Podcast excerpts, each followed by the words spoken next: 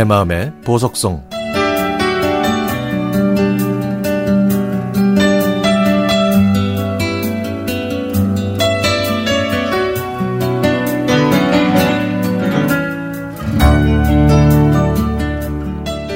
아버지는 제가 일곱 살때 사고로 돌아가셨습니다. 홀로 삼남매를 키우셨던 엄마는 시간이 지나서 그때는 매일 잠들기 전에 이대로 깨지 않게 해주세요 라고 기도를 하셨다고 하셨죠. 그러면서도 매일 새벽 5시에 일어나셔서 고된 하루를 시작하셨습니다. 얼마나 힘드셨을까요? 지금은 저희 삼남매 모두 가정을 꾸렸고, 이제는 그 힘겨웠던 일들도 웃으면서 회상할 만큼 잘 지내고 있습니다. 저는 내 마음의 보석성을 통해 꼭 찾고 싶은 분이 있습니다. 제가 초등학교 고학년이 됐을 때 저희의 가정 형편을 아셨던 한 사회복지사의 주선으로 저와 둘째 오빠는 한국 선명회라는 복지재단에 등록이 됐는데요. 작은 오빠는 호주에 사는 현지인 가족의 후원을 받았고, 저는 서울에 거주하는 20대 초반 직장인 언니의 후원을 받았죠. 서울에 살고 있었던 후원자 언니는 다섯 남매 중 맞이고 충무로에 있는 S백화점에서 인테리어 팀에서 근무한다고 했습니다. 당시 재단의 규정상 1대1로 만나거나 직접적인 전화 통화는 절대로 할 수가 없었습니다.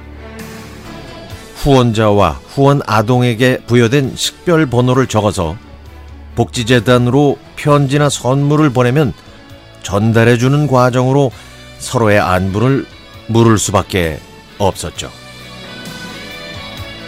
그렇게 불편한 방법이었지만 후원자 언니는 제게 매월 일정한 용돈과 제가 읽고 싶어 했던 책들, 그리고 기타 등을 보내주었습니다. 제가 중학교에 입학해서도 언니의 후원은 이어졌고, 이 고마운 상황을 아시는 엄마도 저에게 너도 이 언니처럼 바르게 커서 네가 받은 사랑을 다른 사람에게 갚으라는 말씀을 자주 하셨습니다.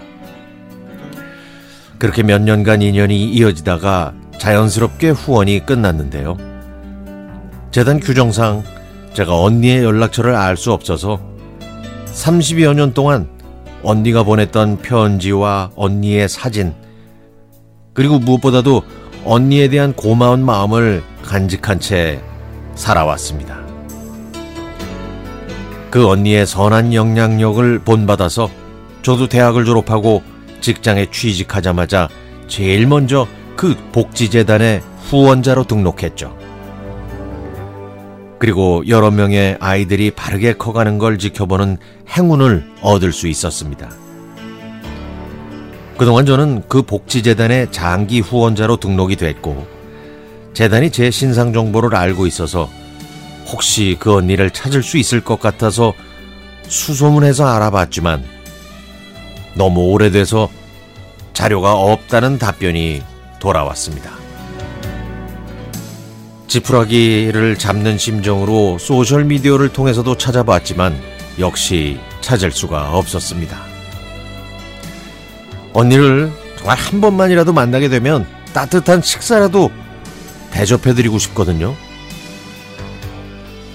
며칠 전에 FM팝스에서 학원 선생님을 찾는다는 어느 청취자분의 사연을 듣다가 저도 혹시나 싶어서 여기에 이렇게 사연을 보내봅니다.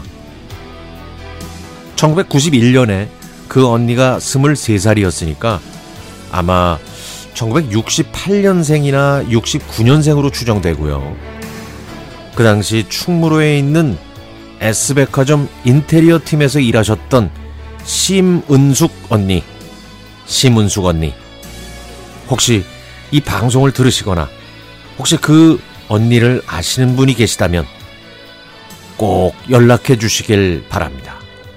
언니, 꼭 뵙고 싶어요.